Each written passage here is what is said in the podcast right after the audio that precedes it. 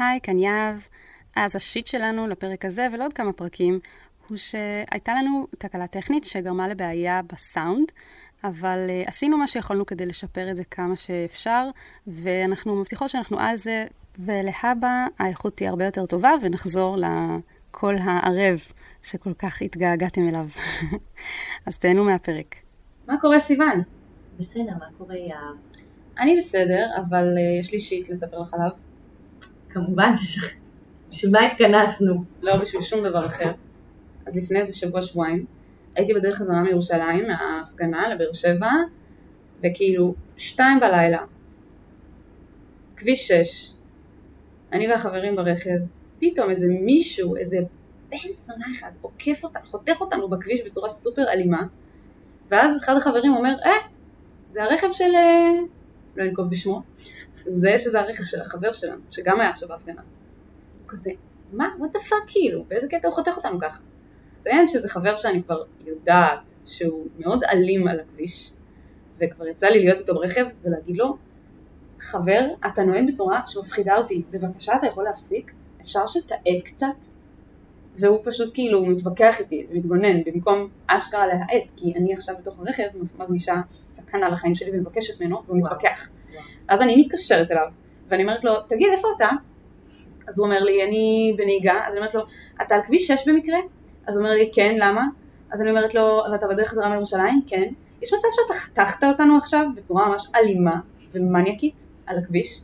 והוא כזה, יהב, מה את רוצה ממני? אני לא יודע. ואני כזה, אני רוצה שתפסיק לנהוג בצורה מסוכנת, כי אתה הולך להרוג מישהו בקרוב. וזה יהיה ממש ממש נורא אם אתה תדע כל החיים שלך שהרגת מישהו בגלל הנהיגה שלך. זה ממש תחושה נוראית להסתובב איתה, אמרתי ככה במילים האלה. וואו, זה ישירות ברמה הגבוהה ביותר. תשמעי, כי הבן אדם הולך להרוג מישהו, הוא פשוט fucking reckless על הכביש. וזה הוציא אותי מדעתי, והוא כזה, אה, אני לא מבין מה את רוצה ממני, את יכולה, כאילו, מה, מה את רוצה, שתיים בלילה, מה שתיים בלילה, אני לא הערתי אותך עכשיו באיזה שינה, אתה בנהיגה, ואתה חתכת אותי עכשיו על הכביש. ואני יודעת שזה אתה. אולי הערת אותו משנה, זה מה שהיה, זו הבעיה המרכזית. לא, הבעיה שלו זה לא שהוא נרדם על ההגה, הבעיה שלו זה שהוא אלים, וזה ממש ממש עצבן אותי. זה עצבן אותי כי מעבר לזה שהוא עושה משהו מסוכן שמסכן גם אחרים, המון אנשים אחרים, כי כשאתה נוהג בצורה מסוכנת באופן כללי, אתה מסכן, תחשבי את כל האנשים שאת נוסעת לידם, אם את עושה נסיעה נגיד בירושלים או באר שבע, אתה מסכן מאות אנשים. זה, זה דפוק כאילו, ויש לי בעיה עם זה, ואני רוצה שכל מי שמעירים לו על דבר כזה, קודם כל, אל תתגונן, אל תהיה כאילו מה את רוצה ממני ותתעצבן עליי, פשוט, שנייה, שנייה תחשוב על זה. פשוט, באותו רגע, תפסיק להיות אלים על הכביש. אה, וואו, כן. אחר כך תתווכח איתי על ככה זה. מחוללים שינוי, אומרים למישהו פעם אחת משהו, ואז הוא פשוט משתנה, זה זה גם לא פעם ראשונה. נוסחה ידועה. זה לא פעם ראשונה. לא, בסדר, אני, אני איתך במאה אחוז, פשוט זה נשמע שיש שם דפוס קבוע. מאוד ואת- מאוד הרסני. שאגב הוא לא המציא, כל המדינה שלנו אלימה בכביש, וגם זה ממש כאילו, את, את מהרגע שאת נכנסת לכביש בישראל את מחוברתת להיות אלימה, את מחוברתת לזה שאת כזה לא נותנת לאנשים אה, להיכנס, מה הוא, מה הוא מנסה להיכנס עכשיו בזה, אני בכוונה אצמד לרכב לפניי, כאילו למה לא להיות נדיבה, כנראה שהוא התבלבל, גם את תתבלבלי עוד יומיים. אמרתי לו שזה מעצבן אותי, אחרי זה כשלא היינו על הכביש. באיזה יום אחר, ואז הוא אמר כן, את יודעת, אני שמתי לב שאת האלימות שלי, את האלימות שבי, אני מוציא על הכביש בנהיגה. עכשיו יש אנשים שמוציאים את האלימות שלהם במין, ויש אנשים שמוציאים את האלימות שלהם פיזית על אנשים, ויש אנשים שמוציאים את האלימות שלהם בכל מיני צורות, אבל. להוציא את זה לכביש, זה פי כמה מסוכן. אתה אשכרה יכול לא, להרוג. משפחה שלמה. כל דרך להוציא אלימות היא מסוכנת. נכון. אם כבר זה, היית אומרת כזה, אפשר להוציא את האלימות שלך בצורה כאילו מסתגלת. כן. נגיד, לא יודע מה, לך לחדר חדר כעס, איך קוראים לזה? או לך לטס, תתחיל לעשות BDSM. או לך תקנה שק אגרוף, כאילו, מה אכפת לי? פשוט אל ת- אל תיסע ככה בכביש. ללמוד הזה? הלחימה. זהו, זה השיט שלי. שיט מעצבן. אז אה, אז מה חוקי הפורמט? בכל פרק אנחנו מציגות כמה סיפורים אמיתיים של אנשים שכתבו לנו על סוגיות מהחיים עצמם, כמו האמיתיים שלנו. אנחנו מנתחות- קצת יותר רציני וקריטי. אנחנו מנתחות את המצב, נותנות תובנות משלנו לעניין ומייעצות מה לדעתנו אפשר לעשות. נתחיל? נתחיל. אני ממש צריך את ה... אני ממש צריכה את זה. מה אני יכול לעשות במצב כזה?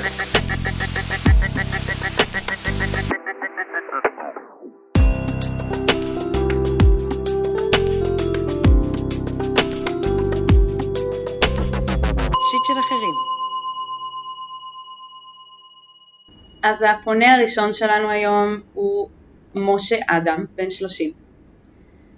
כותב לנו ככה: טליה ואני כבר שלוש שנים יחד. מההתחלה שנינו רצינו להתנסות בפוליאמוריה, ואנחנו כל הזמן בוחנים ובשיח על הגבולות שלנו, אבל אותה זה פחות מעניין ומעסיק ממני. היא אף פעם לא יזמה מיניות לדבריה, ואומרת שזה ככה לא רק איתי, אבל עדיין יש אצלי פגיעה באגו, כי אני אוהב כשמישהי מתחילה איתי ומראה שהיא רוצה אותי. היא אומרת שהיא נמשכת אליי, אבל שאין לה את היוזמה הזאת. מאז שנכנסה להיריון נדיר שזורם לה לשכב איתי, ובחודשים האחרונים בכלל לא שכבנו. אני מבין שאני לוחץ עליה לעשות את זה, כשאני מתחבק ומתנשק איתה, אני כמעט תמיד מנסה להזרים את זה לשם, לפעמים אפילו כמה פעמים ביום. קשה לה לאכזב אותי, והיא אומרת שמבחינתה זה סוג של התפקיד שלה בתור בת זוג לעשות איתי סקס. אני מאוד מאוד לא אוהב לשמוע את זה, והרעיון הזה מוריד לי ומעציב אותי. בתחילת הקשר שלנו היו תקופות שלנו כחודש פה וחודשיים שם ששכבנו הרבה כמה פעמים בשבוע או ביום. אחרי פחות משנה התחיל לרדת לה המיני. אני מתגעגע להרגשה שמישהי שוכבת איתי כי היא ממש ממש רוצה. כשהיא יוזמת, כשהיא מושכת לשם. אז לפעמים בשנה האחרונה יצא ששכבנו, אבל זה לא לגמרי סיפק אותי, כי הרגשתי שאני זה שיזם, הוא משך והוביל לאורך כל הדרך. ואולי אפילו היו חלקים בדרך שבהם היא בכלל לא נהנתה או רצתה או הייתה בטוחה ורגועה ונוחה עם המצב. אני תופס ממנה אישה מדהימה ואימא נהדרת. היא היחידה שאני יכול לראות את עצמי במשפחה איתה. כשאני מנסה לטפל בזה יחד איתה, היא לא תמיד משתפת פעולה. נדמה לכם שבעצמי אני יכול לעבוד על זה, למדוד, ללכת לטיפול, להגיע למצב שאני לא צריך אותה כדי להיות מאושר? אגב, למדוד זה לעשות מדיטציה. אני חושבת שלא הרבה אנשים יודעים את זה. גם אה, אולי לא הרבה אנשים יודעים מה זה פוליאלמוריה, אז רק נגיד שזה ריבוי אהבות, מערכת יחסים לא מונוגמית שבה אפשר גם לאהוב עוד אדם, לא רק לשכב איתו, כלומר יש כל מיני סוגים של יחסים לא מונוגמיים, אז במקרה של פוליאמוריה זה גם להיות בעוד. כן, זה להיות בעוד מערכת יחסים נוספת על המערכת יחסים עם הבן אדם הזה. דווקא במכתב המקורי שהיה קצת יותר ארוך, קצת אה, קיצרנו וערכנו פה ושם, אז הם דיברו דווקא לא על פוליאמוריה, אלא על מערכת יחסים פתוחה, שבה הם אה, רק אה, מנהלים מערכות יחסים אה, זמניות עם אנשים, הם לא נכנסים לתוך מערכת יחסים לא, הוא. אמר פוליאמוריה ואז, ואז הוא אמר, אבל הבנו שיותר מתאים שזה יהיה רק סקס, כאילו אצלנו. אוקיי. שזה יפה, כי זה פשוט גם מראה שיש להם הרבה מאוד שיח. גם כל מה שהוא מביא, זה נשמע שיש הרבה מאוד שיח בתוך היחסים שלהם, וזה מאוד, כאילו, זה תמיד טוב, כאילו להתחיל משם, וזה דבר מעולה. אני רוצה להתייחס לכמה דברים. אחד, אמ, ציינת שהיא הייתה בהיריון וילדה. זה דבר סופר קריטי אה, להתייחס אליו. אין על זה כמעט שיח בחברה שלנו על איך ומה קורה לאישה והחשק המיני שלה אחרי שהיא יולדת, אבל יש המון סיבות שיהיה לה פחות חשק מיני. אחד זה בגלל שהגוף שלה השתנה והיא צריכה אה, בעצם לעשות איתו איחוד מחדש וללמוד לאהוב אותו מחדש באופן שבו הוא עכשיו נראה והיא צריכה פשוט להתחבר לגוף שלה מחדש, לעשות איזשהו reframing באיך שהיא מסתכלת עליו. גם כשאישה יולדת, באתי להגיד שהיא רוב הסיכויים שהיא מניקה, אבל גם אם היא לא מניקה, כשהיא כל הזמן במגע עם התינוק, זה מספק את הרמה הזאת של הקרבה והאינטימיות, שהרבה פעמים אנחנו אה, לוקחים את זה, שואפים את זה, שואבים את זה מ... את מהפרטנר. שלנו, כן. בדיוק, מה- מבן הזוג שלנו, ובעצם את כל האהבה וה... אה, והחום והמגע. ו- ואפילו ה- כאילו האנדרופינים, סרטונין, וגם כל האוקסיטוצין. אוקסיטוצין, אגב, הוא משתחרר מנגיעה בפטמה. כאילו רק מנגיעה בפטמה, גם כשאנשים עושים סקס, אז זה משתחרר, אז על אחת כמה וכמה היא היא מניקה, וזה כאילו בעצם יוצא שהיא גם מקבלת המון מתוך החום הזה מהילד החדש שצמוד לה לשדיים ולידיים והכל, וגם באמת יש את העניין של הגוף והכל, ואז גם לזה כאילו צריך לתת מקום, ואני רוצה להגיד, זה לא אומר שאתה צריך עכשיו למצוא פתרון בצורה עצמאית לחלוטין, זה כאילו קצת סותר את אה, פרק 8 שאמרתי כל אחד לוקח אחריות על הצרכים שלו, כי, כי בהקשר שלך זה נשמע שאתה שם, כאילו אתה ממש, אה, אתה own it, כאילו אתה אומר, מה אני אעשה, אני אמדוד, אני זה, כאילו את- ללכת לטיפול, כאילו זה נשמע שאתה באמת לוקח אחריות על הצדדים שלך, ואני לא חושבת ש... הפתרון פה הוא להסתדר לגמרי לבד, בגלל שאז מה המשמעות של הביחד שלכם? כלומר, אתם הרבה פעמים גם, המשמעות של הביחד הוא לעבור את הקשיים גם ביחד, ויש כאן איזשהו קושי, שמעבר ל- לדבר עליו, כלומר שזה הדבר שכאילו, לפי דעתי, ממה שהוא מספר, הם כבר עשו, ניסו, זה נשמע שהם ניסו והיא לא שיתפה פעולה יותר מדי. מה זה ניסו? לדבר על זה? כן, הוא אמר שהיא לא כל כך משתפת פעולה אה. כשהוא מנסה לטפל בזה איתה, ואני תוהה א' למה, אולי שווה לשאול, כאילו, תראי, זה עניין של שנינו, זה לא, זה לא אה, בעיה שלי, נכון. כאילו, זה עניין זוגי, של שני נכון. אנשים. אז אה, אני, אני צריך קצת יותר שתעזרי לי בדבר הזה, זו סוגיה שאני רוצה לפתור ואני צריך את שנינו פה.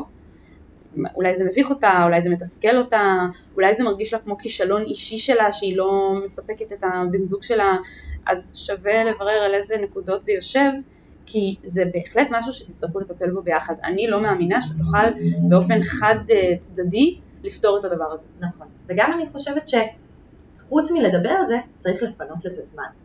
נכון. בעצם מה קורה הרבה פעמים אצל זוגות, כאילו איפה הם נופלים, הם מדברים על זה, הם מבינים שאוקיי, יש עכשיו, צריך לעשות עם זה משהו, אבל אז החיים, השגרה, התינוק. בדיוק, התינוק שנולד, כל הדברים האלה בעצם לא, אתם לא מגיעים לרגע שבו אתם מתעסקים עם עצמכם, עם האינטימיות שלכם, וזה נשמע שאתם צריכים שנייה למצוא את הדרך חזרה אחד על השני.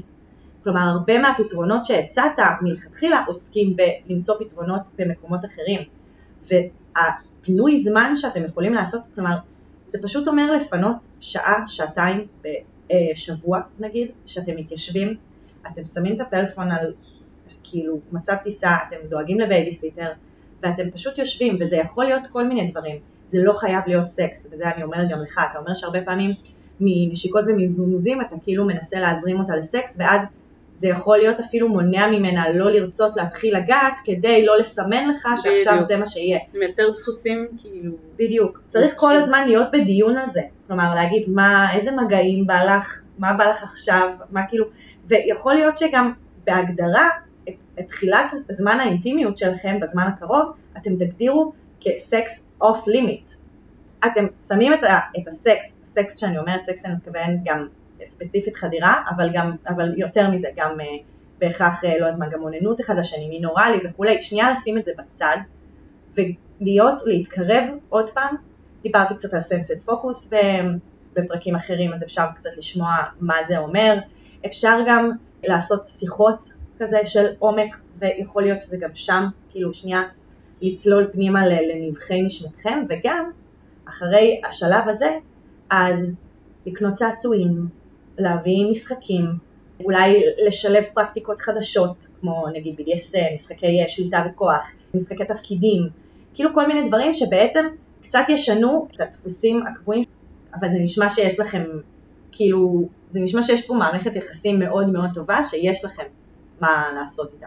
זה נשמע שאתם באמת יודעים אה, לתקשר ומודעים ורוצים להיות שם אחד בשביל השני. היה רק משהו אחד שהדאיג אותי קצת ברמת השפה, שציינת שהיא אמרה שהיא מרגישה שזה התפקיד שלה בתור הבת זוג שלך. עכשיו, אני, זה מאוד טבעי, אני לא, חס וחלילה לא רוצה להאשים אותה על זה שהיא אמרה דבר כזה, אני כן רוצה להשתמש במילה רעיל.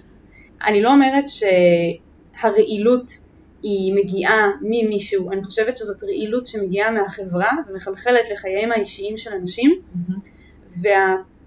וההרגשה הזאת שאנחנו צריכים, שהתפקיד שלנו זה לספק מינית את הבני זוג שלנו, במיוחד של נשים שמרגישות שהן חייבות לעשות סקס עם הבן זוג שלהן, כי אחרת הן לא ממלאות את התפקיד שלהן, זה ממש ממש רעיל ליחסים, ומשה הלוי כותבת על זה הרבה בפייסבוק, היא כאילו הגורו פוליאמורי היחסים המונוגמיים אה, בפייסבוק, ואני קוראת אותה הרבה.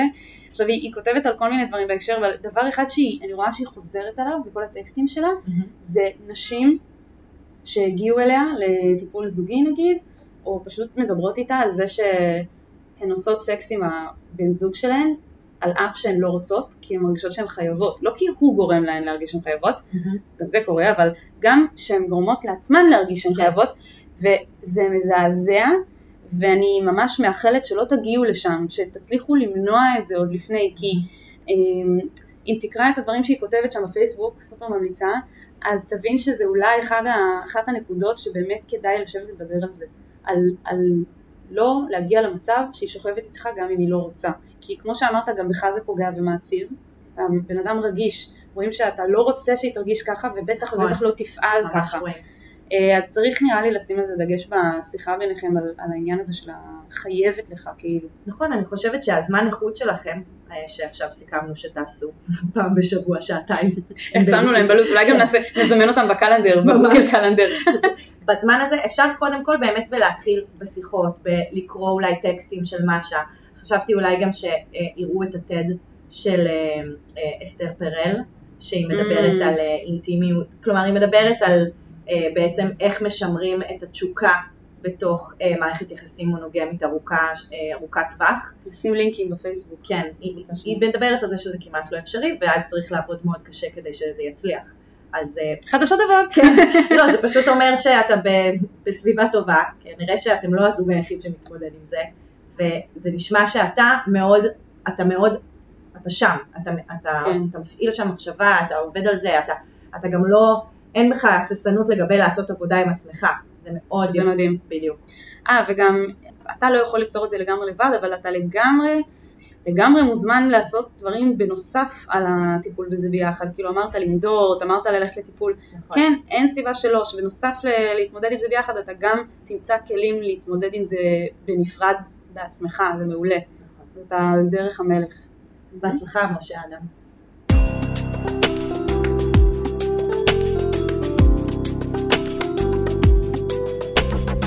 שיט של אחרים. אז אני עוברת לפונה הבאה, נערה חשמלית, היא בת 30, היא כבר לא כל כך נערה, אבל עדיין חשמלית. בחורה חשמלית. אמ, אני די פרפרית, בכל כמה שנים משנה מקום מגורים. בכל שנה אני עוברת דירה, גם אם זו באותה עיר. אבא שלי אומר עליי שיש לי פלפל בישבן. אני זקוקה לרענון, ולא מדמיינת את עצמי נשארת שנתיים באותו מקום. עם האהבה הזו לשינויים, גם החברים מתחלפים. גם אם אלו חברות שהיו מאוד קרובות אליי, אני לא מחזיקה בקשר קרוב למעלה משנתיים. אני מרגישה סוג של מיצוי מסוים. ובדרך כלל נכנסות לחיי חברות חדשות שאני מפתחת איתן מערכת יחסים חזקה וקרובה, ומערכות היחסים עם החברות הישנות פשוט מתאדות לאיתן, די באשמתי. אני שלמה עם הדרך חיים הזו, אבל אין לי מושג איך לדמיין את חיי המשפחה העתידית שלי, בעיקר בקטע של זוגיות והקמת משפחה. יש כאן כמה בעיות. איך אשאר עם אותו בן זוג במסגרת נצחית וארוכת טווח? אני רוצה ילדים בעתיד. לא. ואני רוצה ילדים בעתיד. איך אשאר בשבילם בבית אחד לתמיד? המחשבות האלה גורמות לי מעכשיו להרגיש כבולה. אני מדמיינת אתכן מייעצות לי לחבור בזוגיות למישהו שאוהב לנדוד כמוני, אבל גברים כאלה הם בדרך כלל לא רציניים, ואני לא מעוניינת בשברון לב. בנוסף לכל הלבטים האלו, גברים מרגישים את רוחי הנודדת ומסננים אותי על זה. תכלס, אני מדמיינת את עצמי בקומונת נשים מלאה ילדים וגברים מזדמנים. מכירות דבר כזה? איך אחיה את חיי הבוגרים לא במסגרת המוצעת כיום? האם קיימות אלטרנטיבות? אז קודם כל, איזה כיף שאת מדמיינת אותנו. התרגשתי שדמיינת אותנו מייעצות לך, זה כיף. נכון. אה, כן, כנראה שאם לא היית אומרת את זה הייתי מייעצת לך למצוא גבר נודד שאוהב אה, להיות פרפר כמוך. אבל את אמרת שגברים כאלה הם בדרך כלל לא רציניים, שזה קצת אירוני, כי את אמרת שגברים מרגישים את רוחך הנודד, הנודדת ומסננים אותך על זה, כן. את בעצם מרגישה את רוחם הנודדת של הגברים ומסננת אותם על זה. נכון. אז יש פה איזה עניין כאילו שאולי שווה לחשוב עליו קצת. כן. את בעצם מפספסת את הגברים הפוטנציאליים והם מפספסים אותך, אולי תשבו שנייה לשיחה. לא, אבל היי, אתה נודד? גם אני נודדת. בוא לנדוד ביחד. אבל רגע, אתה רציני? כי אני לא רוצה שברון לב. לא, לא, קצת שווה להגיד את זה. אני הכי אה, מזדהה, כן, אני גם אה, מכירה את הגברים הנודדים האלה שזה כזה, אוקיי, אז אתה נודד, אז אה, אוקיי, לא, אז לא. אנחנו מבינות את זה, כמובן. פשוט זה נשמע שאת ב... כולם פה מפספסים בני זוג, בני זוג פוטנציאליים. כאילו הם אולי מרגישים את רוחך הנודדת, אז אולי הם כמוך חושבים שאת לא רצינית, אבל בעצם משני הצדדים יש פה דעות קדומות שמונעות חיבור. בדיוק. אני רוצה שנייה שתנסי להבין עם עצמך, כי איתנו כנראה זה לא יקרה, למה את נודדת ובו- ובורחת? כאילו, מה הנטייה שלך? אה, ש, כאילו, מאיפה היא נובעת? אני חושבת שאחרי שאת תביני את הצורך שלך לנדידה, את גם תביני טוב יותר איך את רוצה לבנות את החיים שלך. כלומר, כרגע זה איזשהו דפוס, הוא נשמע אפילו שהוא קצת. למרות שאת אוהבת אותו, הוא קצת מנהל אותך, ואני חושבת שברגע שתביני, אז את תוכלי כאילו לדייק יותר את, ה... את, ה... את אופן החיים שאת רוצה. עכשיו, מחשבות על ילדים זה כן מחשבות על בית, על איזושהי התמקמות, וזה אומר בעצם כן איזושהי משאלת לב להפסיק לברוח. אבל חשוב להגיד שלהפסיק לברוח זה לא להפסיק להיות בתנועה. כלומר, או... יש, כאילו יש כאן בלבול בין התמקמות פנימית לבין התמקמות פיזית. כלומר, את יכולה למצוא את הסנטר שלך ועדיין להמשיך להיות בתנועה. וזה נשמע שה... כאילו המקום הזה את עדיין לא מספיק הצלחת לחדד אצלך, בהיכרות שלך עם עצמך. אני גם לא בטוחה שזה מי שאת, אנשים כאילו נורא Mm. קל כזה להגדיר ולשים בקופסה, אני נ- נוודית, זאת אני, זה הזהות שלי, אבל את בתקופה של כמה שנים, שאת מסתכלת אחורה ואת אומרת בשנים האחרונות אני אוהבת לנדוד, לזוז, להיות בתנועה, להשתנות, וזה בסדר, כי את, את כאילו היית בשנים שזה, שאת מבינה מי את ואת בודקת את ה... איך הדברים עובדים ומה מתאים לך ומה לא, זה לא אומר שאם תמצאי מישהו שאת רוצה להקים איתו משפחה, יש סיכוי שאם זה יקרה, אז תרצי לשבת ולהתמקם. יכול, תרצי דברים משתנים. או לשנות- כל הזמן את הסביבה. כן, דברים משתנים. אני לא, אני לא רוצה להיות כאילו הדודה הזאת שאומרת, זה יבוא לך. אבל וואלה, יש מצב שזה יבוא לך. זה לא אומר שזה מי שאת וזהו, ואת חייבת כל הזמן לנדוד, ואת אף פעם לא תתמקמי. את אמרת שזה מלחיץ אותך קצת, המחשבה שאת כאילו רוצה ילדים, אבל את לא יודעת מה יהיה. מה שיהיה, זה מה שאת תחליטי שטוב לך. אם את תחליטי באותו רגע שאת רוצה להתמקם כי את רוצה להביא ילדים, הרצון הזה יהיה, כנראה יהיה חזק יותר מהצורך לנדוד. אני ממש אהבתי אותה, ואהבתי את זה שממה שאני קוראת אין בה פחד. אין בה פחד לחיות את החיים לא כמו שמספרים לנו באגדות. נכון. ואני ממש התחברתי לזה, אפילו קצת קינאתי בה, כי יש לה שם אומץ, היא רוצה לגור בקומונה, איזה מגניב לה. כאילו איזה כיף שיש, שיש לך את הפתיחות לזה, כי זה אומר שיש לך גם את האפשרות לזה. כלומר, כל באמת לא מפחדת להיות שם.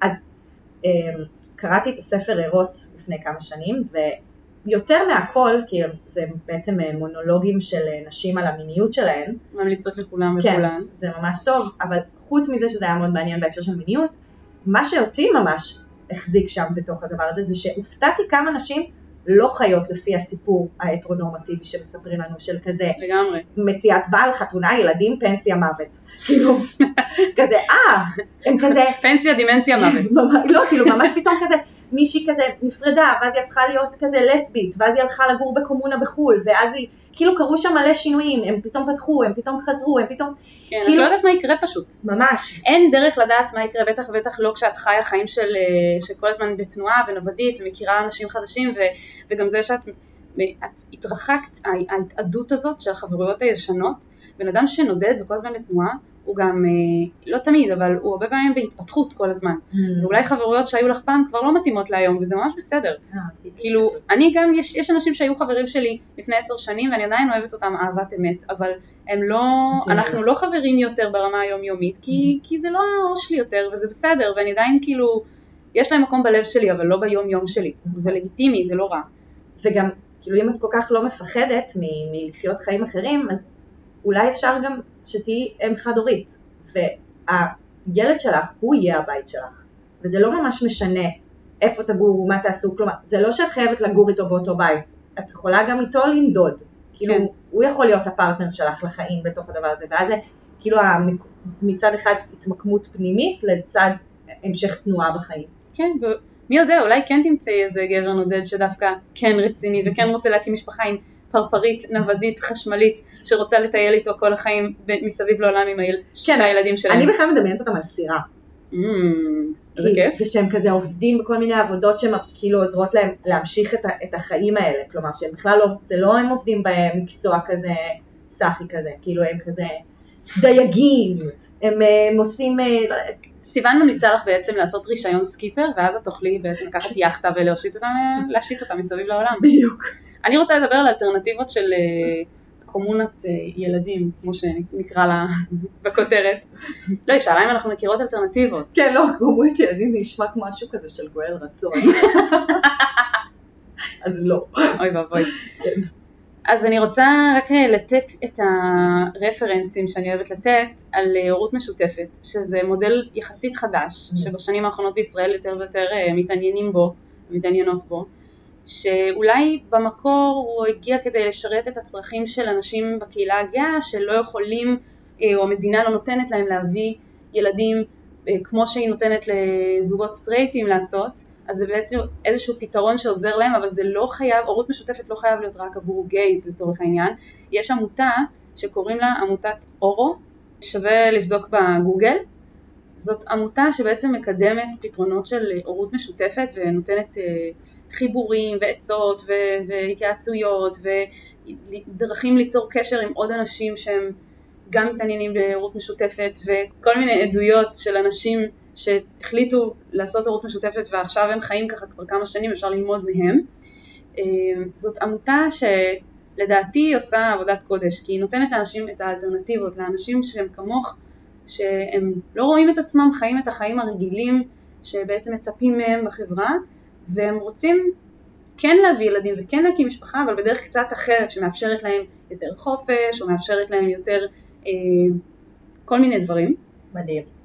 אז שווה לברר, יש גם עוד עמותות בישראל שפועלות ומקדמות את הדבר הזה, וגם אם את תתחילי לחקור את העניין הזה, יש מצב שתגלי עוד מודלים שלא הכרת, יש עוד מודלים שגם אני לא יודעת עליהם, ושווה להתחיל להתעניין בנושא הזה, לקרוא עליו, כי את גם מסתובבת ונודדת, את פוגשת כל מיני אנשים, תפתחי את הנושא שיחה הזה עם אנשים, כאילו זה אולי יעזור לך לגלות עוד דברים, ואם יש מודל שלא קיים, שאת לא מכירה, אולי את תצרי אותו.